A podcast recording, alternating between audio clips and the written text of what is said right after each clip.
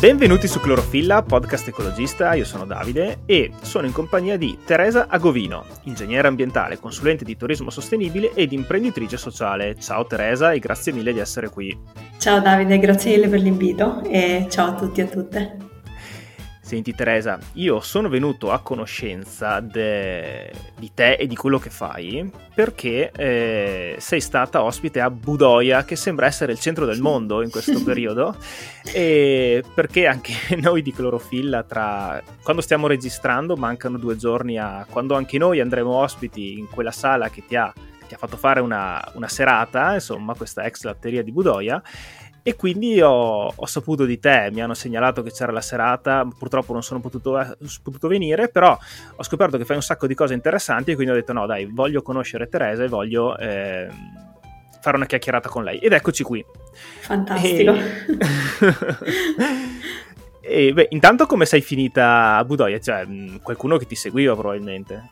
Sì, effettivamente c'era qualcuno che mi seguiva dell'associazione Taracos che sta organizzando questo festival molto interessante sulla sostenibilità, temi trasversali e, e appunto mi hanno invitato ad una serata per parlare di turismo sostenibile. Devo dirti, Budoia, che non conoscevo assolutamente, non sapevo dove fosse sulla, sulla mappa, in realtà è risultato un centro molto vivace, eh, contrariamente a ogni aspettativa, eh, al di là per proprio il numero di, di partecipanti, ma anche per l'interesse sé, cioè c'erano tantissimi operatori turistici, persone che lavoravano in processi decisionali dal basso e tutta una serie di progettualità con la comunità locale, c'erano tutta una serie di professionisti interessati anche trasversalmente alle tematiche del turismo. Quindi ti dirò, un festival partito dal basso, un'associazione um, piccolissima ma mossa da una grandissima missione, da una, un grandissimo entusiasmo, per cui uh, vi troverete benissimo, vi sentirete veramente accolti.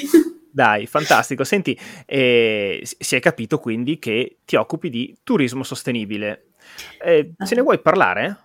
Sì, assolutamente. Uh, mi occupo di turismo sostenibile anche se il mio percorso professionale uh, inizia con l'ingegneria ambientale. Io ho, ho, sempre fatto cooperazione internazionale in giro per il mondo, soprattutto a sud del mondo, come, come ingegnere ambientale, quindi ho sempre supportato diverse uh, associazioni, ONG, realtà locali in generale, nell'ambito di quelli che sono progetti di ingegneria, quindi potabilizzazione delle acque, efficientamento energetico, gestione dei rifiuti, quindi ho sempre mh, preso parte a questi uh, progetti dal basso con il coinvolgimento attivo e veramente molto presente delle comunità locali.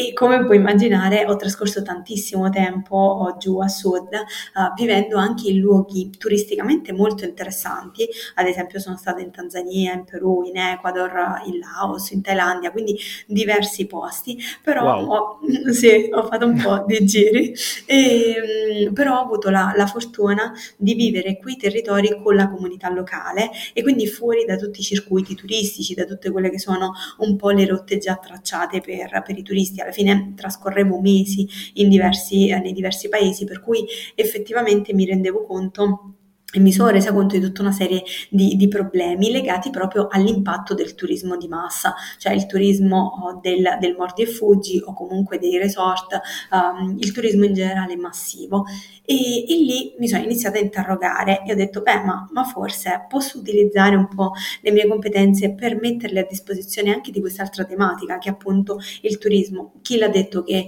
uh, possiamo fare solo progetti di ingegneria ambientale? Magari anche il turismo lo possiamo rendere uh, sostenibile.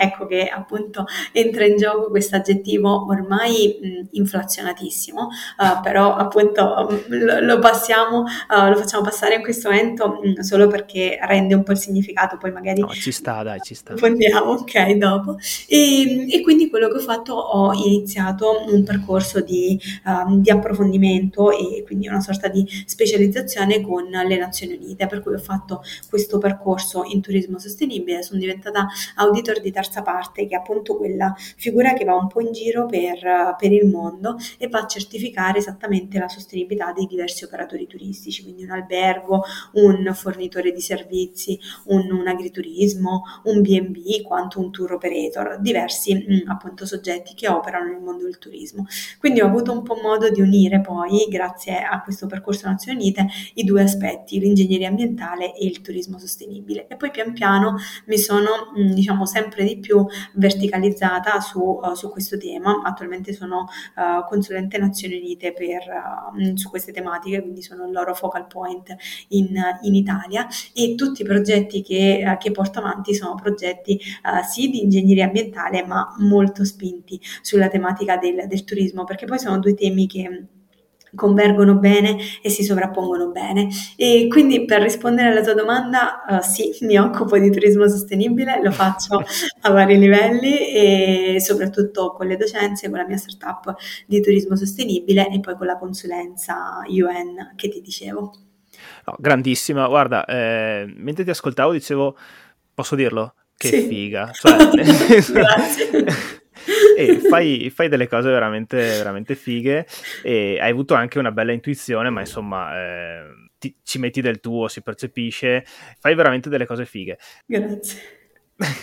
no, tu mi parlavi e anche il tuo sito appunto cita Faru, giusto? Mm-hmm. Startup di turismo sostenibile e vedo viaggi ad impatto positivo e poi i progetti con le comunità locali, la prima cosa che mi viene da pensare è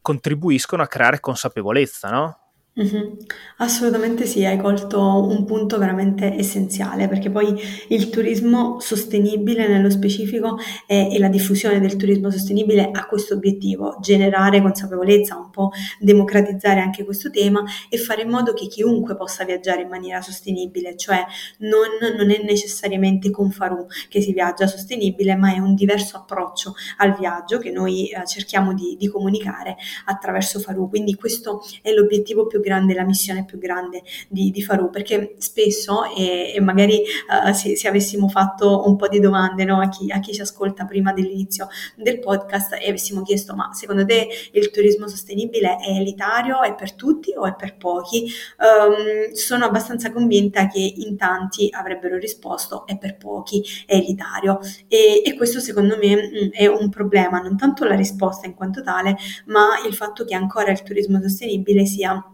relegato ad una fascia medio-alta in termini eh, diciamo di, di, spesa e a tutta una serie di persone che sono consapevoli dell'impatto del, del turismo. E, ed è proprio diciamo questa idea, questa valutazione che, che, ho fatto un po' girando per, uh, per il mondo facendo uh, progetti um, appunto di turismo sostenibile che mi ha spinto a creare Faru perché ho detto beh ma non è possibile che uh, se ne parli soltanto tra chi già è consapevole è un po' come dire del cambiamento cambiamento climatico ne parlano solo i tecnici ai tavoli uh, importanti racchiusi appunto tra le quattro mura di un, um, un ente non governativo, una realtà uh, internazionale o qualsiasi appunto altro um, diciamo altre entità e, e, poi però la popolazione, tutte le persone che potrebbero contribuire a generare un cambiamento non ne sanno tanto o, so, o in maniera molto più specifica non sanno come agire. E quindi ecco, questo è stato un po' l'obiettivo, non la spinta che, uh, che mi ha portato a creare Faru e, e, e la missione, uh, come, come, ti dicevo, è democratizzare proprio il turismo sostenibile. Come lo facciamo? Ovviamente um, è una startup che è nata dal basso e anche da pochissimo, quindi abbiamo un annetto e mezzo in un periodo pandemico per cui abbiamo creato una startup sul turismo uh, nel momento in cui appunto il turismo era fermo letteralmente. E, però ecco, io penso sempre che da questi momenti di, uh, di grande down, di grande anche incertezza, nascano poi uh, sempre Ehm, realtà o anche movimenti che, che, possono veramente generare un cambiamento. Per cui, ecco, questa è stata un po' la follia che, che ha portato a creare Faru. I viaggi di, di, turismo sostenibile ovviamente sono uno strumento per portare la sostenibilità turistica a tutti. Come lo facciamo? Allora, in questo momento Faru lavora soltanto con le aziende, quindi abbiamo un mercato B2B quindi okay. non lavoriamo ancora con privati e eh, quello che facciamo è organizzare per queste aziende dei momenti di team building sostenibile, quindi eventi, eh, eventi di unione tra i diversi collaboratori, collaboratrici di, di una determinata azienda, ma anche poi clienti o gli altri stakeholder che uniscano da un lato il supporto a tutti gli operatori del territorio e dall'altro la formazione sui temi della sostenibilità. Ti faccio un esempio, un'azienda sì. qualsiasi, non necessariamente mh, legata al mondo um, della sostenibilità, ha intenzione appunto di, di, organizzare un team building sostenibile. Ecco, vuole riunire tutti i suoi dipendenti per parlare di una determinata tematica oppure semplicemente per fare in modo che ci sia un, un'atmosfera di squadra di team un po' più affiatata. Noi che cosa facciamo come tour operator? Andiamo a, a appunto capire l'esigenza della singola azienda e andiamo ad intercettare tutta una serie di operatori sul territorio, il BNB B&B, l'albergo diffuso, l'apicoltore, la guida escursionistica, la nature coaching, quindi tutti i diversi operatori e andiamo a creare un vero e proprio viaggio, un pacchetto. Quindi diciamo per due giorni sarete in questa struttura che è una struttura sostenibile e tra poco eh, ti racconto perché farete questa attività che può essere, mh, per fare un esempio molto, uh, molto semplice, un'attività di foraging, quindi con le nostre guide esperte andrete a raccogliere delle erbe selvatiche e appunto mh, imparerete a trasformarle in prodotti appunto commestibili, quindi edibili, usarli in cucina. Questa è l'occasione, diciamo, la singola attività è l'occasione per parlare ad esempio dell'impatto del cibo, di quella che è l'economia circolare, di quello che è lo spreco appunto del, del cibo, di come possiamo utilizzare tutta una serie di risorse che vengono fornite dalla natura insieme ai servizi ecosistemici e riportarli nella nostra quotidianità come persone e poi ovviamente come professionisti in un'azienda. Quindi noi andiamo appunto a definire e intercettare quelli che sono gli operatori di turismo solo a patto che siano sostenibili, per cui se, se, se sei un B&B o un albergo diffuso ma non hai messo in pratica tutta una serie di misure sulla sostenibilità non sarai inserito nei pacchetti che noi andremo a proporre all'azienda. Um, perché questo? Perché noi vogliamo che gli operatori di turismo siano incentivati ad essere sempre più sostenibili. Certo, certo. E quindi è, è una sorta di meccanismo indiretto, diciamo un circolo un po', un po virtuoso che dice se diventi sostenibile, quindi se m- migliori um, il tuo impatto positivo o diciamo diminuisci quello negativo sia sull'ambiente che sulle comunità locali, allora sarai inserito tra i nostri operatori e quindi sarai proposto alle aziende. Ovviamente una volta che l'azienda organizza questo team building con noi, indirettamente gli operatori ricevono dei nuovi clienti, uh, comunicano la loro sostenibilità, hanno un network più ampio appunto di persone alle quali poi rivolgersi in futuro e quindi è un beneficio per tutti, per l'azienda. Si innesca un circolo virtuoso virtuoso, dai. Esatto, esatto. E, e, noi quello che facciamo è andare a intercettare gli operatori di turismo con uno standard che abbiamo definito, quindi un, un proprio, una vera e propria uh, checklist di tutta una serie di criteri, sia dal punto di vista ambientale, sociale, economico,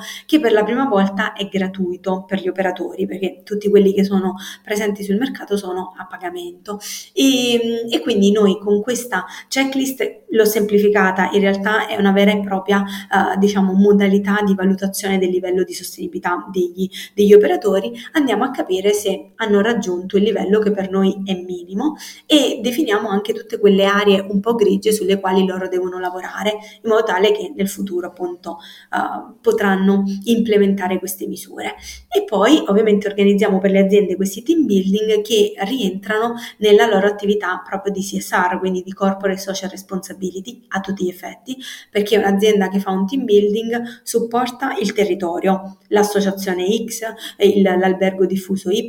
l'apicoltore di una determinata zona, poi fa formazione ai suoi uh, dipendenti, quindi i dipendenti ricevono formazione durante le attività e poi mh, mm, rendi conto quello che è l'impatto positivo, perché noi ras- rilasciamo un, un, attestato di sostenibilità dove diciamo grazie a questa attività hai generato questo impatto positivo ed è proprio misurato in termini di chili di CO2, litri d'acqua, persone supportate, quindi una serie di indicatori.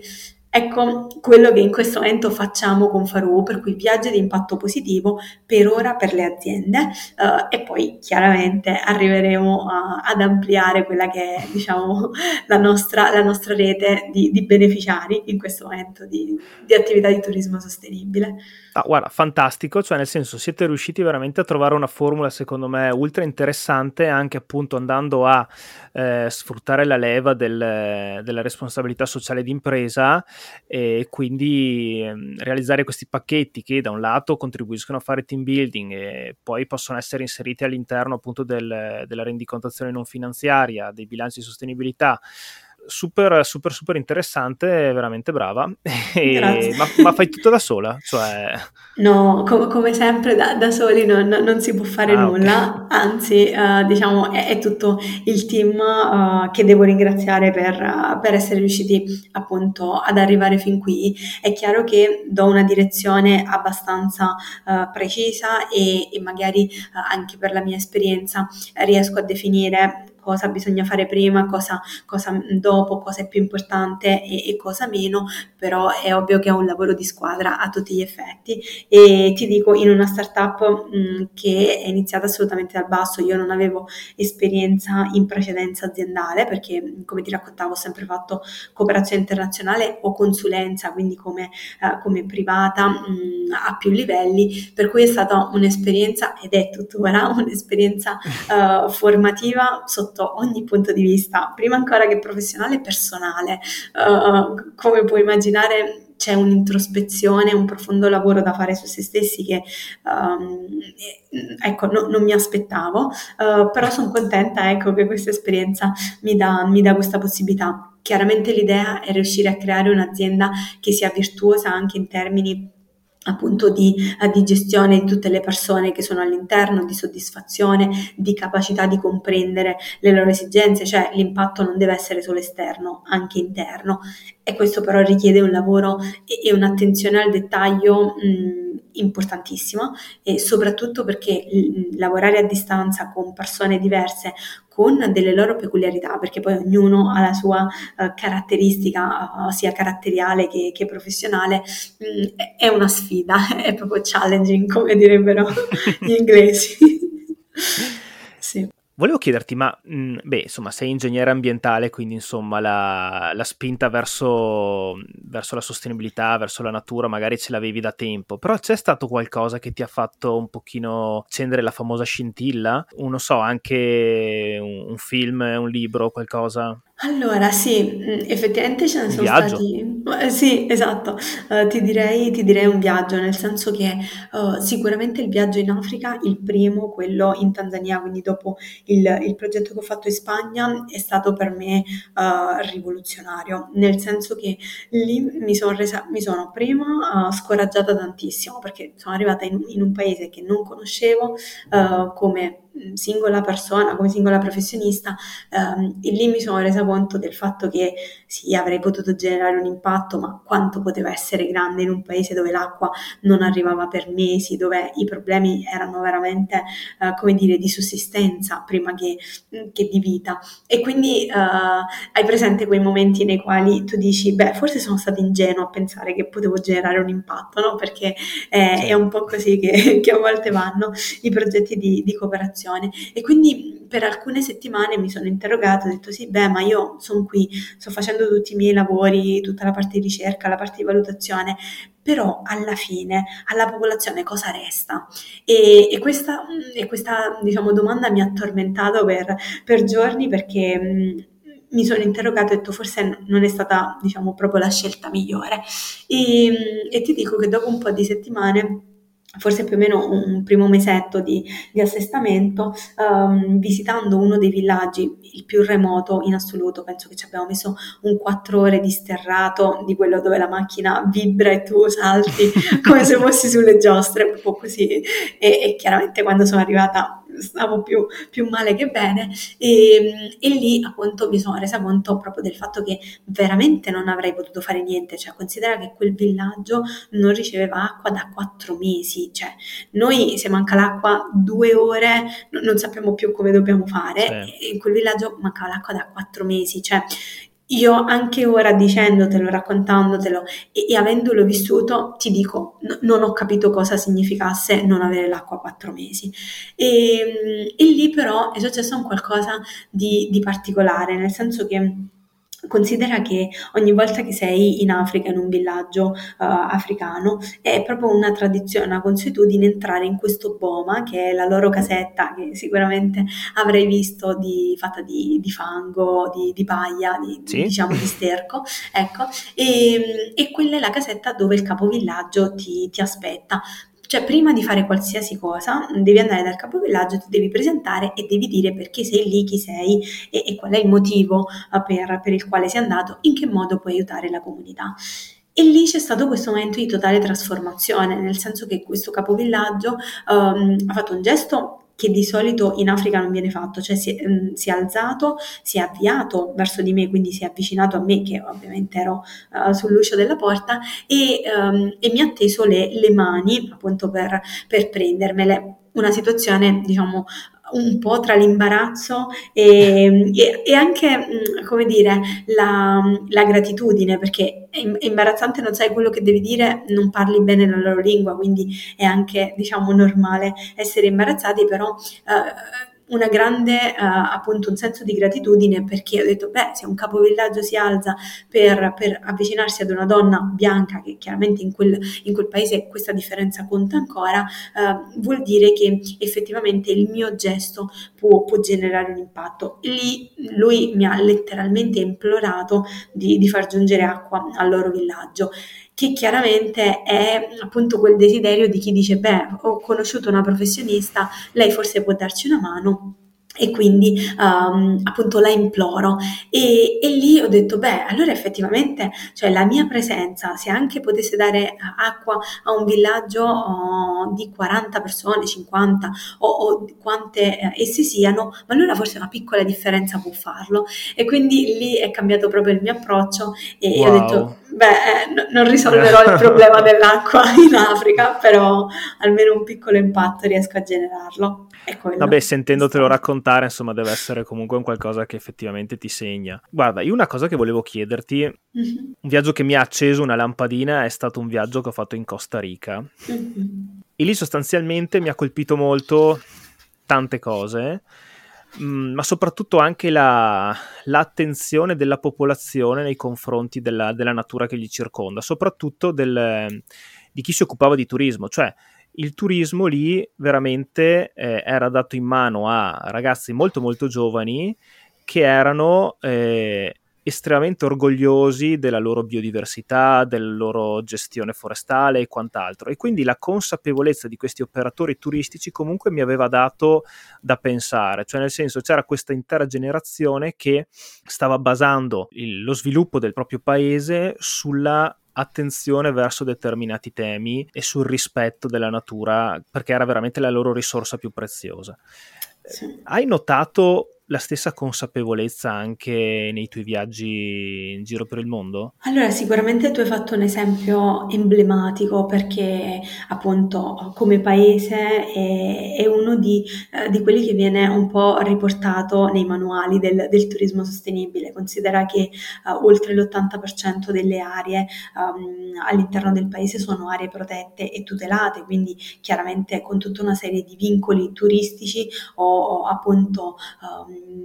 architettonici e, e, abitativi in generale molto molto importanti. E eh, considera che il paese stesso ha investito tantissimo nella formazione degli operatori turistici, appunto proprio la consapevolezza di cui parlavi tu viene da una formazione, un investimento che è stato un piano capillare del, del paese proprio perché mh, la verticalità maggiore e diciamo hanno avuto dei, dei governi lungimiranti da, da questo punto di vista um, perché effettivamente hanno spiso, spe, uh, spinto tantissimo su quella che è uh, esattamente la tutela e la valorizzazione della biodiversità e hanno capito che tutelarla attraverso il turismo significa appunto generare una nuova fonte uh, di, di, ingresso, quindi proprio un income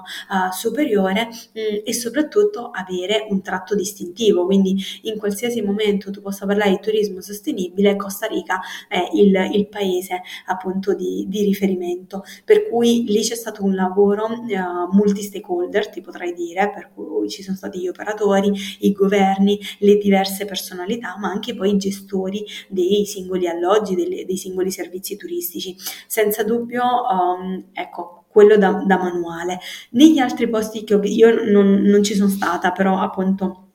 L'ho, l'ho, studiato, l'ho, l'ho, approfondito in vari modi dal punto di vista di, di pubblicazioni e delle loro attività. E per quanto riguarda invece il resto dei, dei paesi che ho visitato, allora non, non, posso dirti che non c'era consapevolezza, eh, però c'era una consapevolezza un po' frammentata, nel senso mm. che non era centralizzata a livello di governo, eh, ma determinate regioni, in qualche modo per amministrazioni virtuose, per eh, diciamo gruppi in indigeni o meno che avevano spinto in questa direzione, ecco, si erano oh, un po' distinte per la loro gestione sostenibile. È chiaro che però quando non, non è centralizzato si genera un problema, nel senso che l'attività di, di tutti i diversi uh, stakeholder al tavolo, se poi non viene uh, riunita da quella che è l'attività massima a livello uh, di governo, di amministrazione, chiaramente potrà arrivare sino ad un certo punto e poi non non, non potrà avere più possibilità di, di svilupparsi e di ampliarsi o comunque di diventare una best practices riproducibile. Ti faccio un esempio, in Perù, nella zona del Valle Sagrado, quindi zona est, a parte di Cusco e, e, la montagna Arcobaleno, lì c'è un turismo di massa veramente molto importante, è la zona anche di Machu Picchu, um, che è stato studiato, approfondito da tantissime uh, diciamo, realtà con paper, pubblicazioni e ricerche e solo alcune comunità gestiscono in maniera, possiamo dire, sostenibile o comunque eticamente corretta quella che è l'attività l'attività turistica, ma non facendolo tutto non c'è un'uniformità eh, anche nella proposta turistica in quella che è la valorizzazione all'esterno e quindi bisogna un po' cercare il singolo operatore se, se si vuole fare turismo sostenibile e non è invece l'unica soluzione uh, a disposizione dei turisti che poi come dicevi tu all'inizio genera consapevolezza. Quindi ecco, ti direi, ci sono stati dei luoghi molto interessanti dal punto di vista della sostenibilità, tanti parchi naturali, anche ad esempio in Ecuador, uh, centri di recupero salvaguardia, del, eh, di salvaguardia delle, um, delle diverse specie um, selvatiche o meno, quindi veramente tante belle realtà, ma che ancora non hanno trovato un'omogeneità perché non c'è stata azione uh, centralizzata. Ecco. Beh, possiamo dire che comunque questi viaggi creano consapevolezza per chi va a visitare dei territori eh, che magari possono essere anche appunto eh, particolarmente fragili dal punto di vista del climate change, ma anche per chi vive in quei territori, insomma, che vedendosi sviluppare questo tipo di turismo magari può appunto sviluppare anche lui una, una consapevolezza su questi temi. Esatto, sì, sì, corretto, nel senso che è un processo un po' indiretto che chiaramente richiede un po' più di tempo, però a quanti più turisti richiedono una determinata attività che è più etica rispetto a quella che eh, la popolazione locale eh, presenta e offre, tanto più la popolazione locale si adeguerà. E quindi non è un processo che parte dal basso, cioè i locali che propongono attività più etiche e sostenibili, ma un po' parte dal turista che eh, spesso nei paesi visitati rappresenta la parte alta, non perché diciamo ci sia qualcuno in basso e qualcuno in alto, ma perché è chi ha più potere in termini di, di spesa e, e quindi ecco, è un processo un po' Chiaro. inverso, però assolutamente interessante. Senti, in chiusura noi generalmente chiediamo sempre se, se, l'ospite ha un libro da consigliarci. Tu avresti un titolo? Allora, un titolo, forse più di uno. e, mm, per quanto riguarda il turismo, sicuramente direi l'etica del turismo e secondo me è interessante e è un po' accessibile a tutti, semplicemente um, rappresenta un, uno spunto, uno stimolo per capire quanto tutte le nostre azioni sono effettivamente etiche, perché ci pone uh, tutta una serie di tematiche che sono appunto delle tematiche legate a attività turistiche che portiamo un po' in giro e, o che comunque facciamo un po' in giro e che, uh, sulle quali magari non ci siamo mai interrogati. Quindi ecco, Etica del, del turismo, mm, che è scritto da, da Corrado Del Bo, è, è un, secondo me è un testo interessante per partire e, e per porsi alcune domande. Anche perché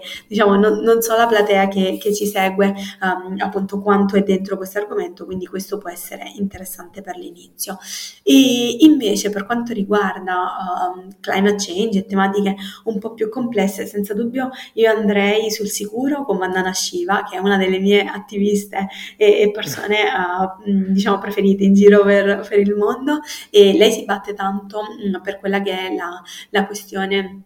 agricola, agronomica e, e, appunto la sovranità alimentare, cioè il fatto che la popolazione debba effettivamente avere a disposizione uh, i, i, propri semi, le proprie sementi per, uh, per, essere appunto sicuri che in caso di, uh, di qualsiasi problematica diciamo geopolitica effettivamente possa continuare a, ad essere autonoma. E, ci sono veramente tantissimi uh, titoli di, di, Vandana Shiva, La Terra e i suoi diritti è, è uno di, di questi, ma, ma, veramente ve li consiglierei tutti perché sono uno più, più interessante del, dell'altro. E, e, poi magari chiudiamo perché uh, ne facciamo tre così, ecco. Um, Water Grabbing, uh, ad esempio, è un titolo, cioè è un testo interessante lato gestione delle acque e geopolitica,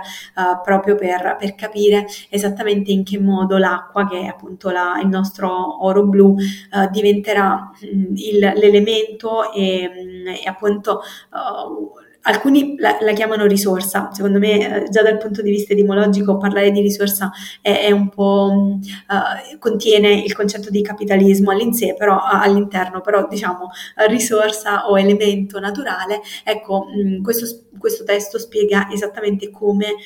da oggi a, al futuro e già si sta facendo ormai combatteremo per, per una sola risorsa che è appunto uh, la, la, risorsa idrica, il nostro oro blu. E secondo me il testo di, di Emanuele Pompan e di Maria Rosa Iannelli uh, effettivamente è un testo interessante con, con, il quale partire su questa tematica. Teresa, grazie mille, hai dato tre titoli che non erano ancora usciti, complimenti, hai beccato, de, hai, becca, hai beccato dei, dei libri non ancora citati da nessuno sicuramente interessanti. È stato un vero piacere conoscerti e chiacchierare con te e in bocca al lupo per tutti i tuoi progetti e dai, speriamo di sentirci presto. Grazie mille, grazie, è stato un piacere e, e a presto. Ciao. Ciao, ciao, ciao.